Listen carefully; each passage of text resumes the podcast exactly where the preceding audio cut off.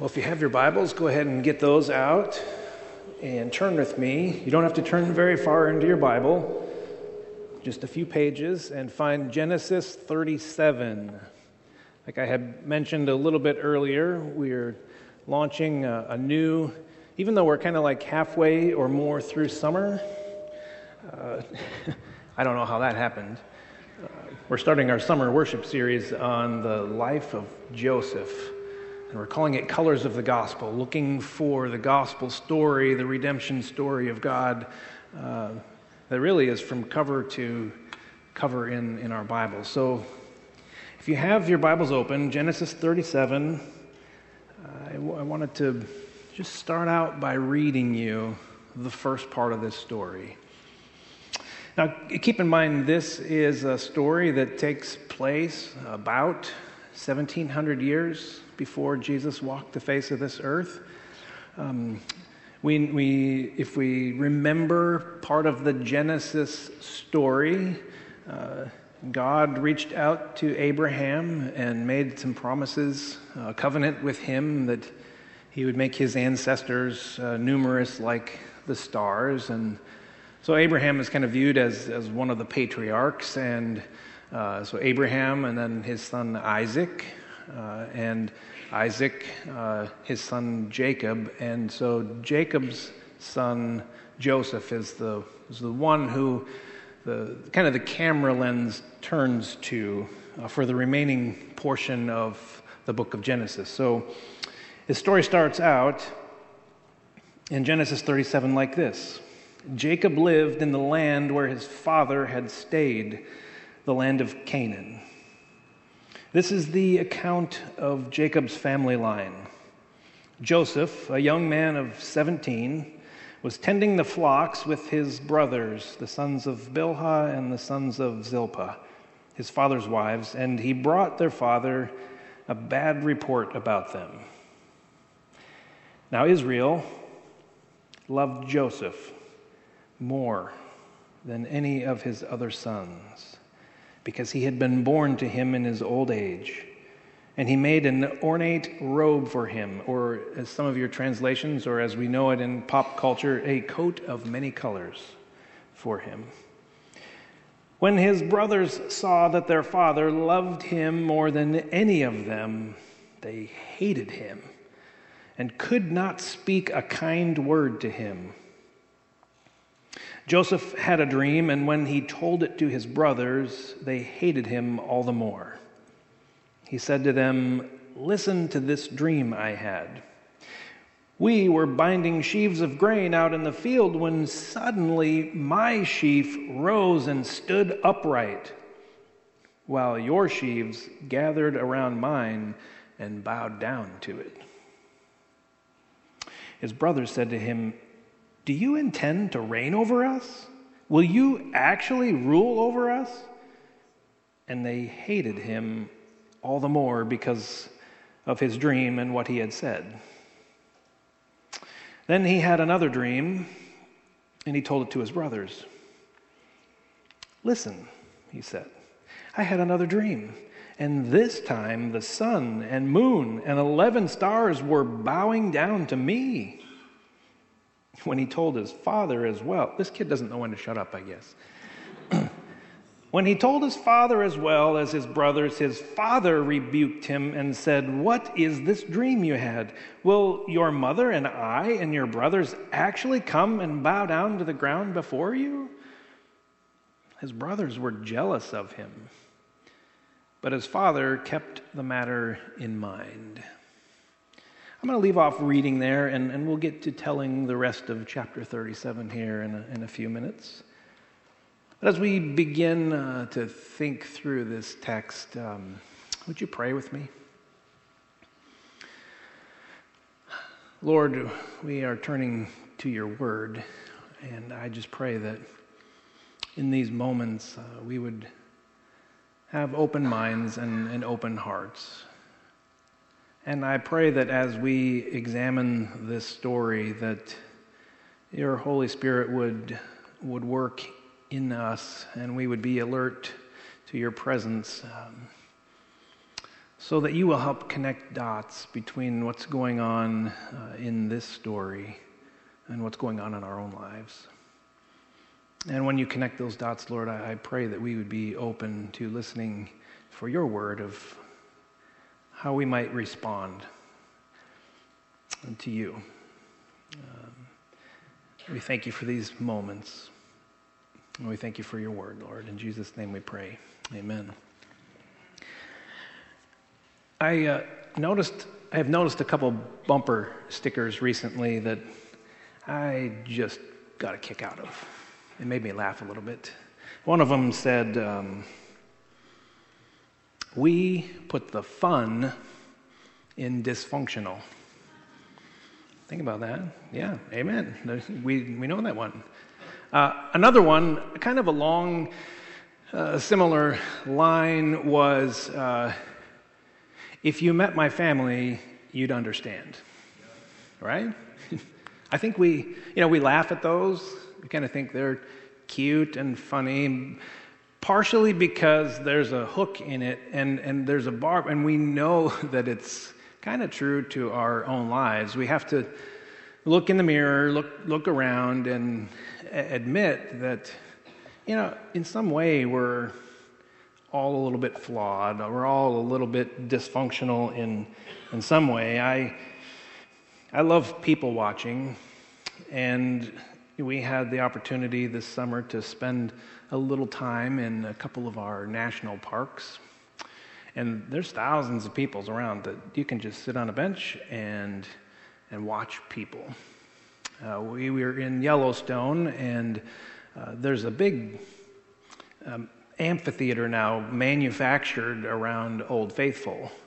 And every time that Old Faithful is about to erupt, the amphitheater fills up. There's several rows of benches, and it goes kind of in a half circle, almost all the way around, and and then there's standing room only behind that, and so you see thousands of people just right there. Well, we were walking around that area, and I like particularly watching how parents try to get their kids to do what they want. And I'm sure that every one of us here has said something like, don't make me count to three. Or you already see people in the count, one. Did your parents do this to you?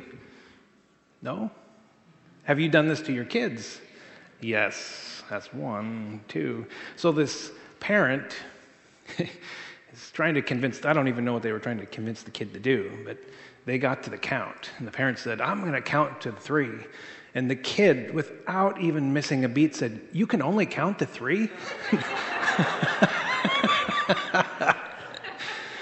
Whoa. Well, thinking that through a little bit, obviously this has happened before, and the kid knows that if the parent gets to three, probably nothing's going to happen. There's a little dysfunction in that. I'll have to save several stories for sermons on down the line, but, watching parents interact with their kids is just funny and sad at the same time sometimes, but also watching how husbands and wives interact with each other is particularly intriguing, and it shows us at the core of dysfunction and brokenness is this desire in each of us to act selfishly, to exert power and control, and to get our way. That's really at the core of dysfunction and so forth. So we have to come to this conclusion, or at some point realize that, I'm flawed. I got a little dysfunction, a little brokenness in my own life, in families, in communities, in churches, in the systems of the world. We look around and we can see a little or a lot of dysfunction, depending on where you are. And it's all because of a consequence of sin entering into the world and us being, at our core, a sinful person, a sinful being. And I know it's kind of hard to accept that fact once in a while. Dysfunction and brokenness is extremely easy to spot in other people. But when we look at ourselves, we tend to minimize our thoughts, our behavior, the sin and the brokenness, dysfunction that we have in our own lives. We kind of rationalize it, we minimize it. Well, I'm not really a bad person. I'm generally good. I may have, a flaw here and there, but it's not that big a deal, right? But the same sort of behavior that we witness in other people, it seems to be a big deal. Oh, look how wrecked they are. Same thing in us is, it's not that big a deal. When we get to the Joseph story, we usually hear this story told as a story about going from the prison to the palace. Have you heard that one before? That Joseph's life was in the pit, the prison. Things had gone wrong. They were kind of out of his control. Things happened to him, and so he found himself in a really low place. And we teach this story. We hear this story preached that it's he rose up and ended up in the palace. And so in the process, we tend to make this story into a lesson on morality. And so we go through and we read these verses and these chapters, and we go searching for moral lessons that we can learn about life.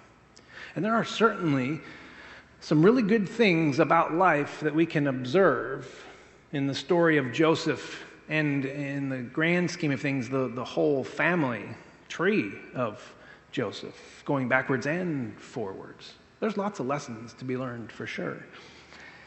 But it's not really a story about going from the prison to the palace. It's not a story where we are supposed to, for example, in the chapter that we read today, it's not a story that we go, hey, look at those brothers. Those are mean, bad boys. Don't behave like those boys. Look at my guy Joseph. He just seemed to rise up above that. He was faithful and true and honest. And so act like Joseph. Don't act like these boys. Now, that's a message that you hear coming out of this chapter sometimes. Another message that you hear sometimes is, well, Jacob was kind of just a passive dad. He didn't seem to have control over his own house. And so we turn to a story like this, and we try to make it about improving our parenting skills. We should always be trying to improve our parenting skills, but we tend to lift the morality lessons out of texts like this and think that that's really what the story is about, but that's not what the story is about. If the story was about going from the prison to the palace would be the climax or the end of the story. But it's not. The story goes on. If it ends with Joseph rising to power and fame and wealth in the palace, well, what does that do for the promise that God made to his great-great-grandfather Abraham? God had promised Abraham, I'm going to build a people out of you. When you were nothing, that's where I found you. That's where I came to you. That's where I made my covenant with you, and I'm going to build you into my holy people. Well, we get to this place in the story, and if it ends up being about Joseph just rising to power in Egypt, well, that's it. What's left of God's promise to Abraham? Where do we go from there? So it's not really a story about Joseph's ascension in Egypt.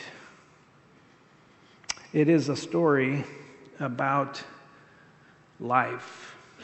It is a story about the redemptive activity of God in the world. And we're getting a glimpse into how that was manifested in the lives of Abraham's ancestors. See, God created us. We're created with a freedom, but we are burdened by sin. But we have to remember that the human story matters to God.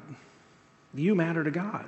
We matter to God. And so what he created that was wrecked by sin, he is constantly trying to redeem and restore and rebuild.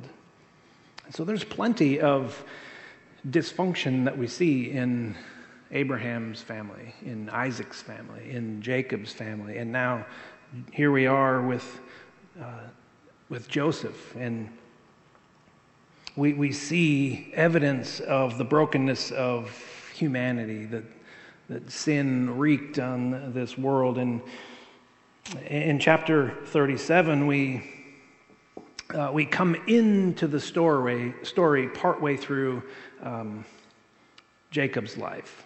We get this at the very beginning. This is the account of Jacob's family line, and we're immediately introduced to Joseph. And quickly the story degenerates into giving us a glimpse of the consequences of dysfunction and brokenness and sin that was in this family. And so, as I was reading through the whole story, not just in chapter 37, there were a few different kinds of brokenness that kept rising to the surface.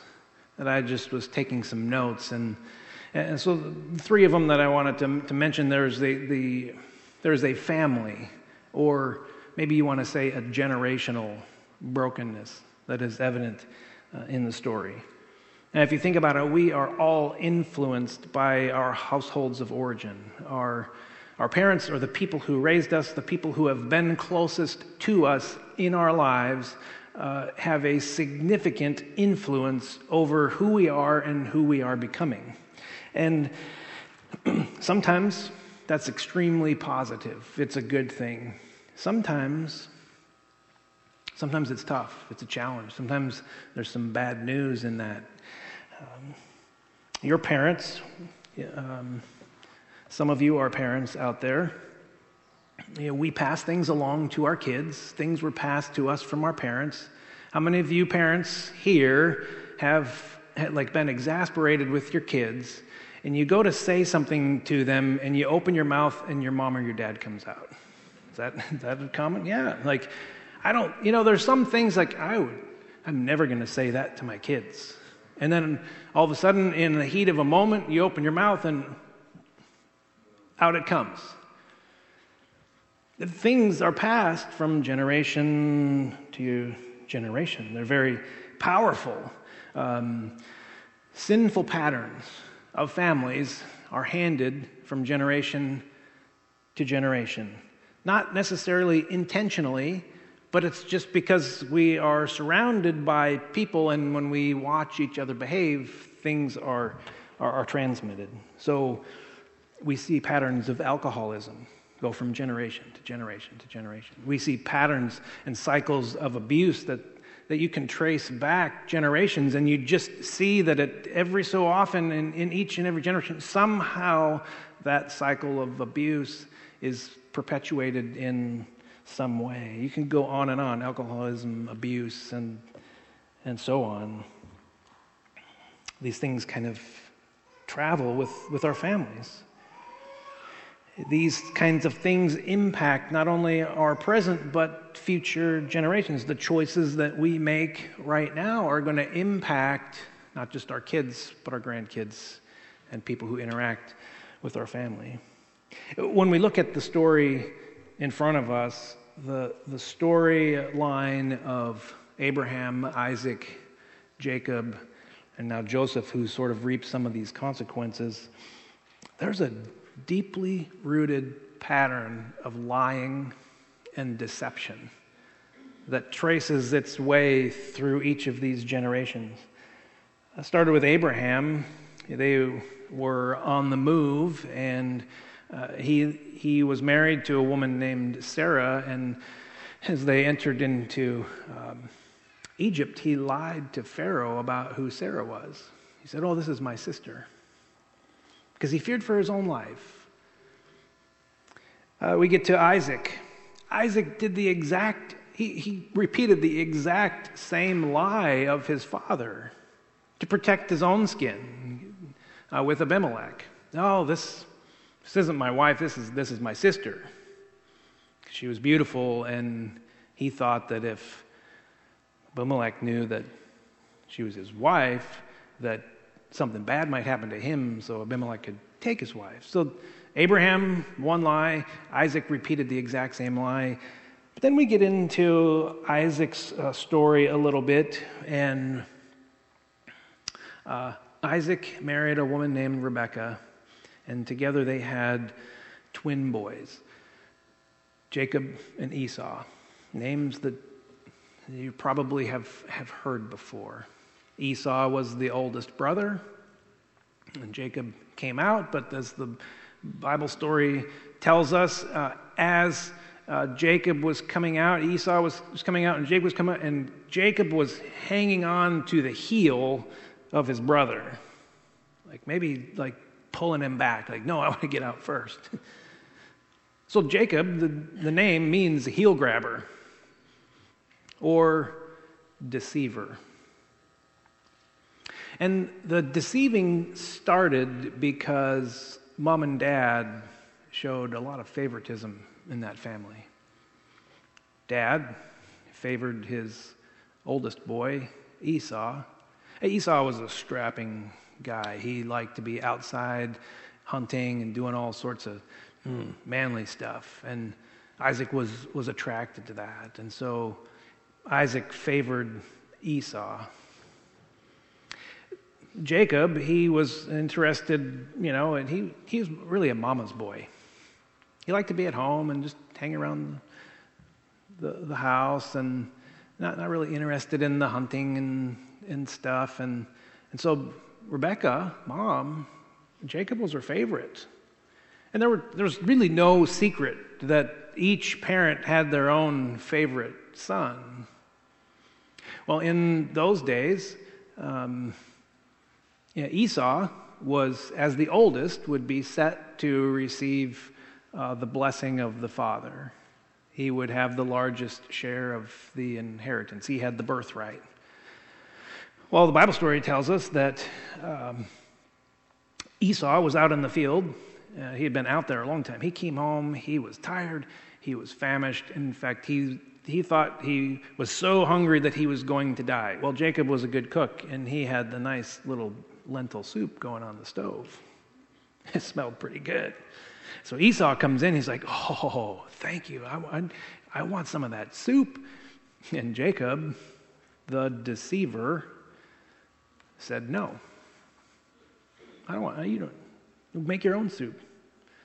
And I'm going to die if you don't give me some of that soup. And so Jacob says, "Sell me your birthright." And Esau says, "I'm about to die. What do I care about a birthright?" And so Jacob buys Esau's birthright for a bowl of soup. There was some animosity between those boys. They each knew that they had the favored attention of one of the parents. Jacob was the deceiver and got the birthright from Esau. So Isaac is aging. He's almost blind. He can barely see. And he's laid out on his bed, and he says, I need to give my blessing to my oldest son, Esau. So go out into the field, get me some of that wild game that you get, and fix it up nice for me, and I'll give you my blessing. Well, Rebekah's in the next room. She hears what's going on. She knows that now's the time that we have to act for my favorite boy. So she goes and she finds Jacob, and she says, "We're going to get Esau's blessing for you." And Jacob's like, "I don't know how that's going to work." So mom had this plan schemed up. She said, I will cook some of your father's favorite food, and you will take it into him. He can't see who you are, so you're going to act like Esau. You're going to give him that food. He's going to eat, and he's going to give you the blessing. And Jacob's like, well, my arms are kind of smooth-skinned, and Esau, he's a really hairy man, and you know, what if he touches my arm? He's going to know. And so Mom, she says, well, we've got some goat skin. We'll just wrap your arms in goat skin, and so you'll deceive your dad. Jacob follows through with this. He goes in, brings in the food, and Isaac is just excited about, you know, the food, and he eats some of it. Oh, my boy Esau, come close. He comes close, and he touches his arm, and he feels his arm, and it's hairy like Esau's. He's like, oh, my favorite son Esau. And he gives Jacob Esau's blessing. So Jacob is leaving that room, and Esau is coming out of the field now with his, you know, whatever game that he got. And he's, you know, ready to cook up something for his dad, and he's excited about it. And he finds out what happens, and what do you think? He's furious. How dare you do that? I'm going to kill that boy. Mom hears Esau threaten Jacob, and she goes, you're going to have to leave town. You're going to have to go off, go see my brother. You're going to need to spend some time away. I'll tell you when it's safe to come back.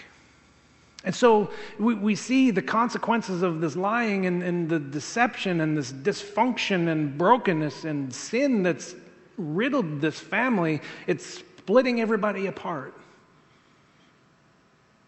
Instead of having a cohesive family unit that is together through all of this, the dysfunction has split the family, and Jacob is now no longer part of that household. This is the family that Jacob grew up in. This is the household. This is what he witnessed day in and day out. This is what he experienced. He saw his mom and dad pick favorites and treat each boy accordingly. And so we get to chapter 37, and we see Jacob doing the exact same thing that his parents did. He picked favorites all over the place. Well, when he had gone off into this other land, he found a girl that he wanted to marry. Her name was Rachel, and she was beautiful. And she was the younger of two sisters. Older sister's name was Leah, and the only thing the Bible says about Leah is she didn't see so well. So there's Leah as the older one, and Rachel, who was beautiful and had a nice figure, is what the Bible says. And it says that Jacob was in love with Rachel. And so Jacob was working for a guy named Laban, who was his mom's brother.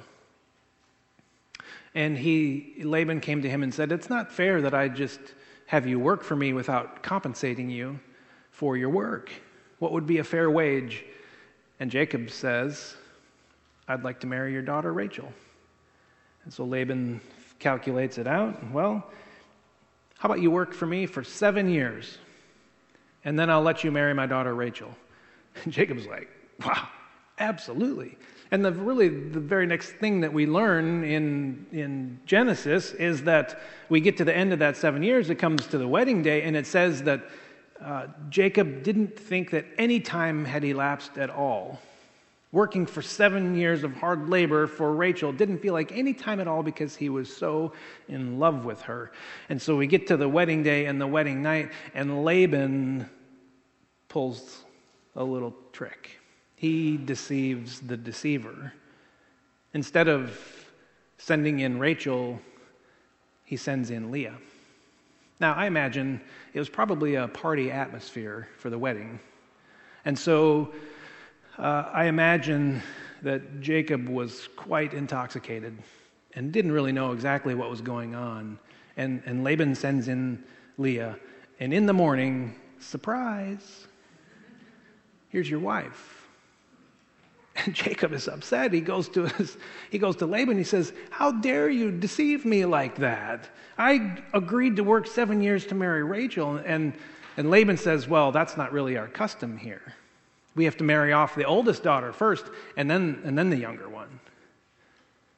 Finish your week, your marriage week, the celebration week with Leah, and then I will give you Rachel as well, except, here's the deception, you're going to have to work 7 more years for her.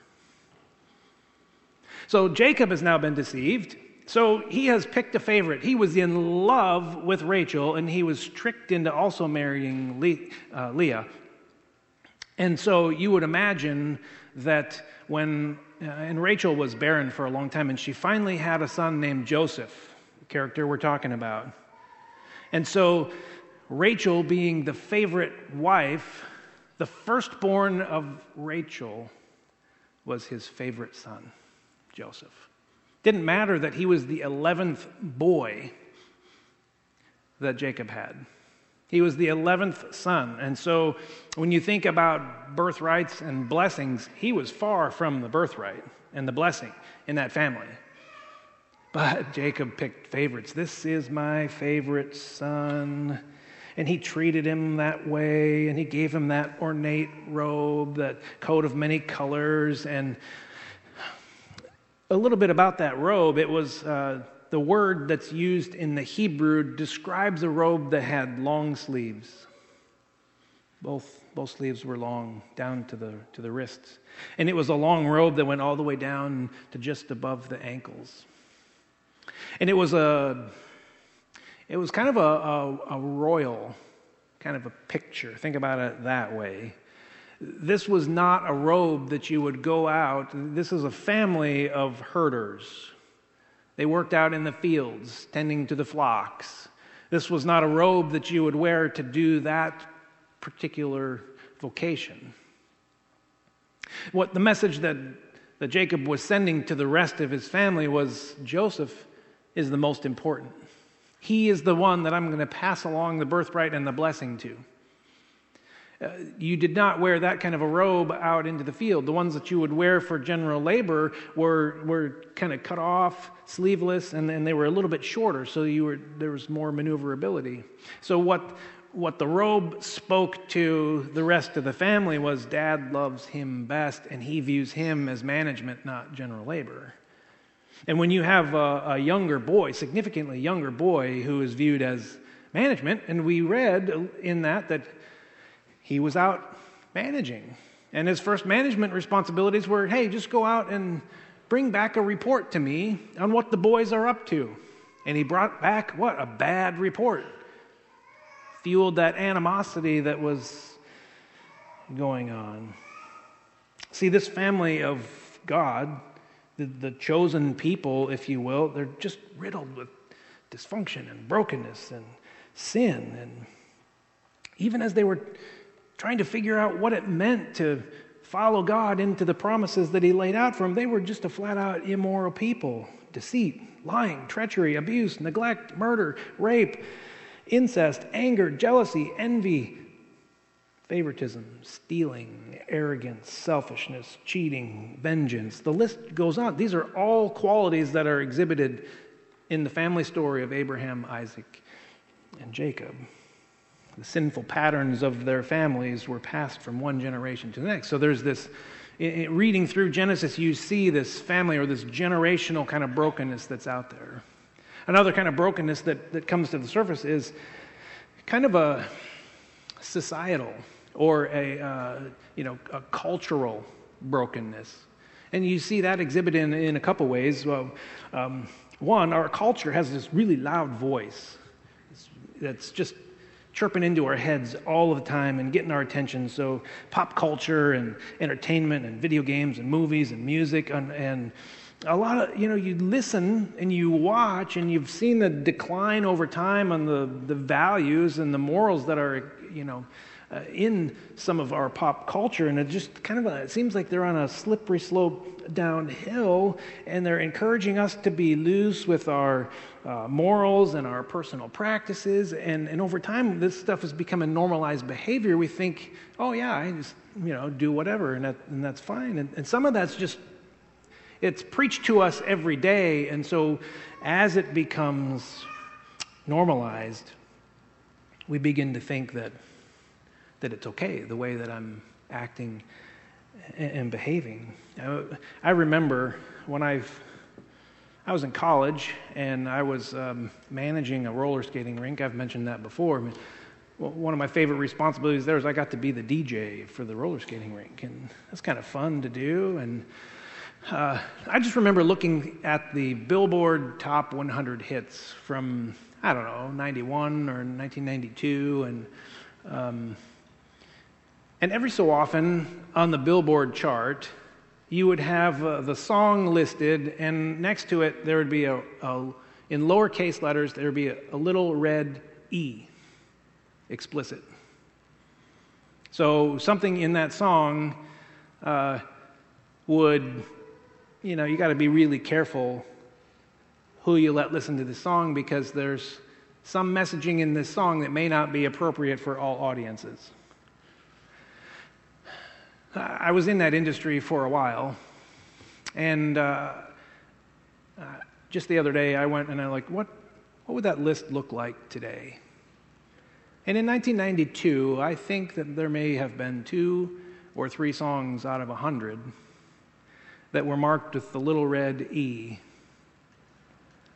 And you look at the list of the last few years, and there's more songs listed with a little red E than there are without. There's a change that's going on, and our pop culture is telling us that all of these sorts of things are okay. It's becoming normalized, and so they're filtering into how we think and act. So there's pop culture, but there's also the systems that we find in the world that play a huge part in shaping our values. We look for answers in the political system, in the financial system. You could even argue, you know, we look to religious systems, and there's all sorts of systems that are out there, and you would say that maybe they're in place and maybe they're even intended for good, but the way they're structured, they're human structures. And if they're human structures, that means there's some flaws. There's some brokenness. There's some dysfunction in the systems. And when we try and depend on these systems for guidance, sometimes we stray a little bit off course. And sometimes the systems that are in place in the world, even if at the beginning, when they were put together, this is going to be good, they have some unintended consequences that abuse people and hurt people and marginalize people.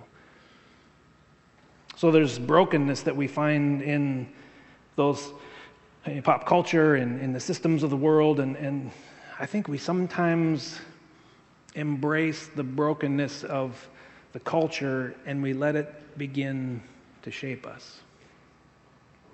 Even though, as followers of Christ, we ought to be living by the standards of God and His priorities and sharing His love out in the world, and we have the perfect picture that was embodied in the person of Jesus Christ and His work.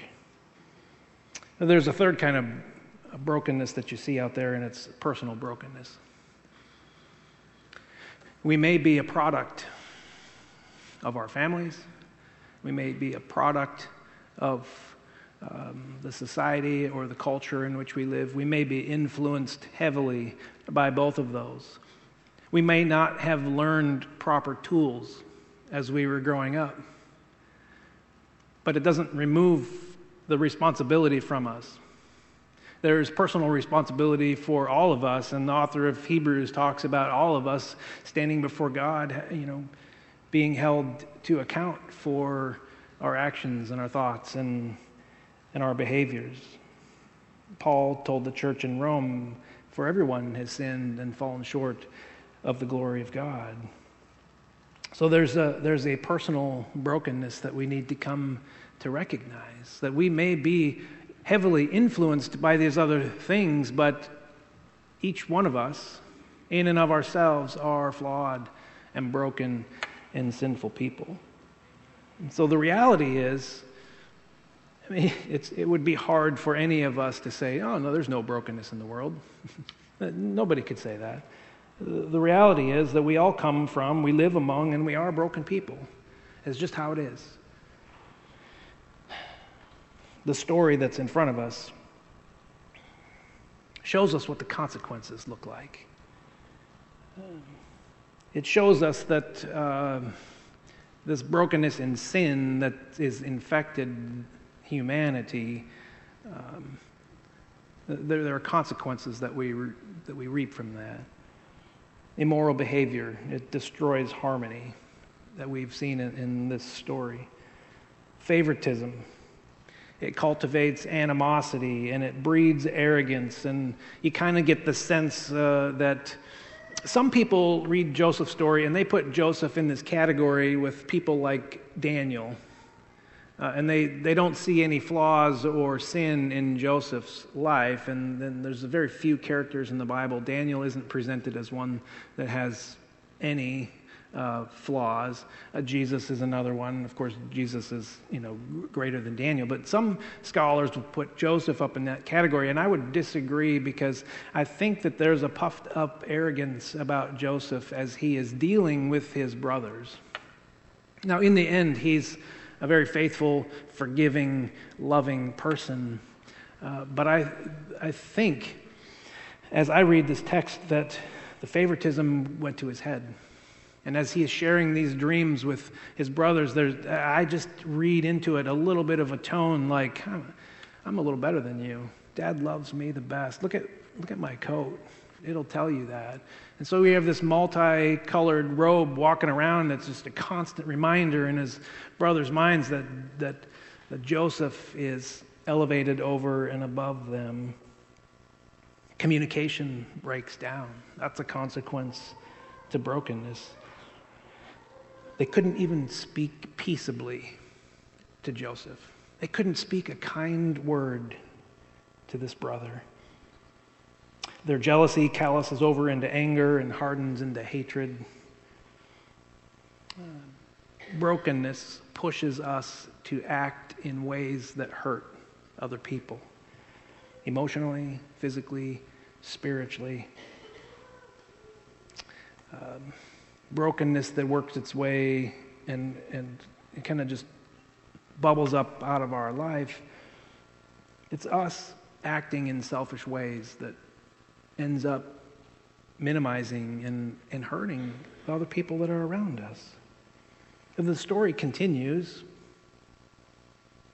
and as it goes on in verse 12, Dad, hey Joseph, manager, I need you to go and check on your brothers. They're about 50 miles north of here. I want you to make that trip, and I want you to just see how they're doing, and I want you to bring me back a report. Joseph's obedient, so he goes off wearing his robe, and the boys see him coming at a distance. And they see the robe coming at a distance. And they think to themselves very quickly, mind you, hey, we're 50 miles from home. This boy's away from the safety of the household. Let's just kill him. Let's get rid of this one. And fortunately, there's one brother, Reuben, who says, no, let's not kill him. So they decide, okay, we won't kill him, but we're going to throw him into this cistern. And so a cistern is like a big water trough that looks like a bottle dug into the ground, and so it would be a water holding tank. So when the rainy season's there, it would fill up, and then they could draw on that water for a while.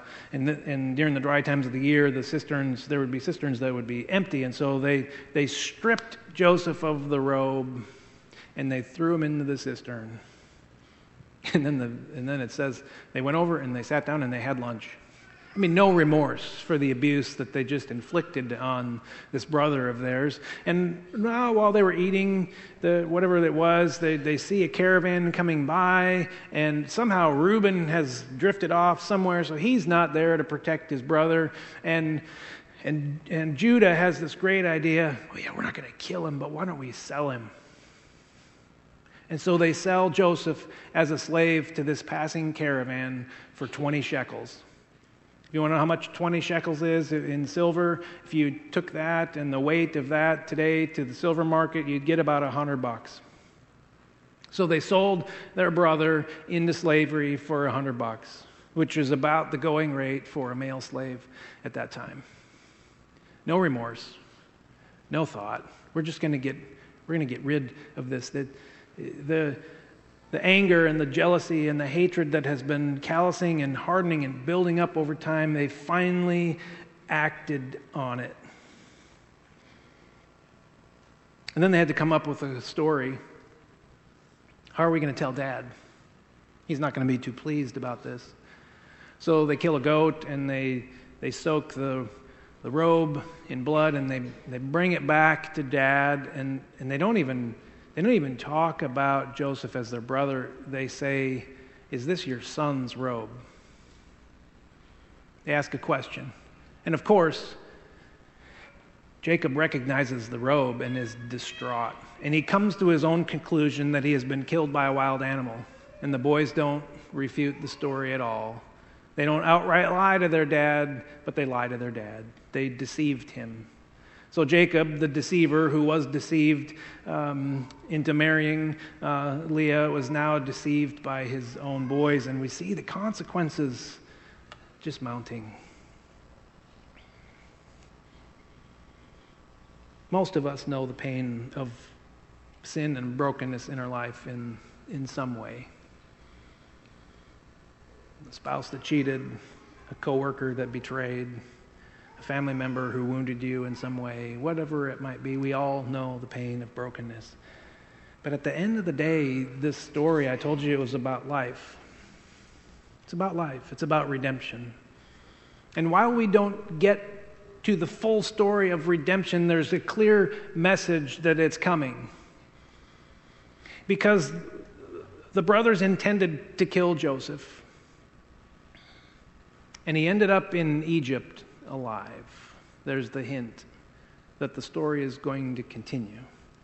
And as we think about the brokenness that we have in our own lives, you may wonder, okay, well, yeah, I recognize that. What's the good news in all of this? The good news is that Jesus is the one to break your brokenness. Jesus is the one who can break any brokenness. There is nothing that you have done. There is no part of your past that Jesus can't take and redeem and forgive. So when we sit here in the this place and we think about our life and brokenness that might be part of it, or when we're at home or wherever we are, we need to remember that Jesus is the one that will break that brokenness. You may have noticed that God is not mentioned once in the whole story in chapter 37. But just because he is not mentioned by name doesn't mean that he isn't there and active. You may go through chapters of your own life, or if you were writing it, you might not write in God's name because you may just feel like he's absent, that he's not there. But a story like this is here in our Bible to remind us of the fact that Jesus can break any brokenness, and where you're living now doesn't have to be where you continue living. The hurt that you experienced in the past, yes, it'll sting for a long time, but Jesus is the one who can heal that. The stories in our Bible to remind us that while we might not think that God is present and active in our life, he's right there all the way. It might not seem like God was there when the brothers, took Joseph and stripped him and threw him into the cistern. It might seem like he was taking a nap when he was sold off into slavery. But Joseph's story continues because of the active presence of God in his life. And when we get to chapter 50, there's a closing doxology that Joseph says, and he says, "What you intended for harm, God used for good." And so even in the traumatic situations in your life, Maybe there are situations that are totally out of your control. Maybe there are situations that you put yourself into out of your own doing. God is present in all of those. And even in evil that has been maybe done to you, or maybe even evil that you have done on your own, God can take those things and he can weave a beautiful story. And so the things that, the brokenness, the sin that's part of your story, that's part of all of our stories, Jesus came to take care of that and to break. And the first step to accepting the gospel of Jesus, the first step for letting Jesus break that brokenness in our life is to just come to the recognition, yeah, I'm flawed. I am broken. I am sinful. And as we finish this morning, I just want to give you the opportunity to think about that, to pray. Our worship team is going to come back. We're going to sing that "Oh Praise the Name" song again. But I would encourage you, here's the challenge for this week. Every morning, maybe it doesn't work for morning. Maybe your morning is at night, so it doesn't have to be like 6:30 or 7 o'clock in the morning. But sometime every day this week, just find a place and kneel down. And the only your only prayer is, God, I need you. Lord, I need you. Come to that place in your life where you recognize where you're broken. Maybe you don't know what it is. Ask the Lord, he'll tell you.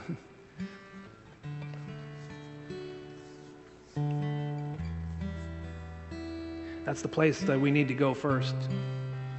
Before the rest of the grace, before we can experience the grace of God that is there for everybody, God has already forgiven all of your sin. What he wants us to do is to openly acknowledge that we're sinners. And so in the Colors of the Gospel, the first step in all of that is coming to this place of recognition before God that we are broken. And to say, God, I need you. You stand. Lord, thank you for these moments together. I thank you for the story that's in front of us, and my prayer is that as we journey through these chapters in Genesis, that your gospel of redemption, your gospel of forgiveness and grace would just be abundantly clear to us. This morning we come before you and we confess to you, and we openly acknowledge that we are flawed, sinful human beings. And on our own, there is nothing that we can do to fix that. There's no system in this world that will fix the brokenness in an eternal sense like you will. So Jesus, work in our hearts, challenge us, convict us, soften our hearts that we might come to the place where we say, Lord, I need you. God, I need you. In these moments as we sing, Lord, I pray that you would speak to each of us, each in our own way. We know your Holy Spirit is always present, actively at work in our lives, calling us to you. I pray that we would be open to responding today. In Jesus' name, we pray these things. Amen.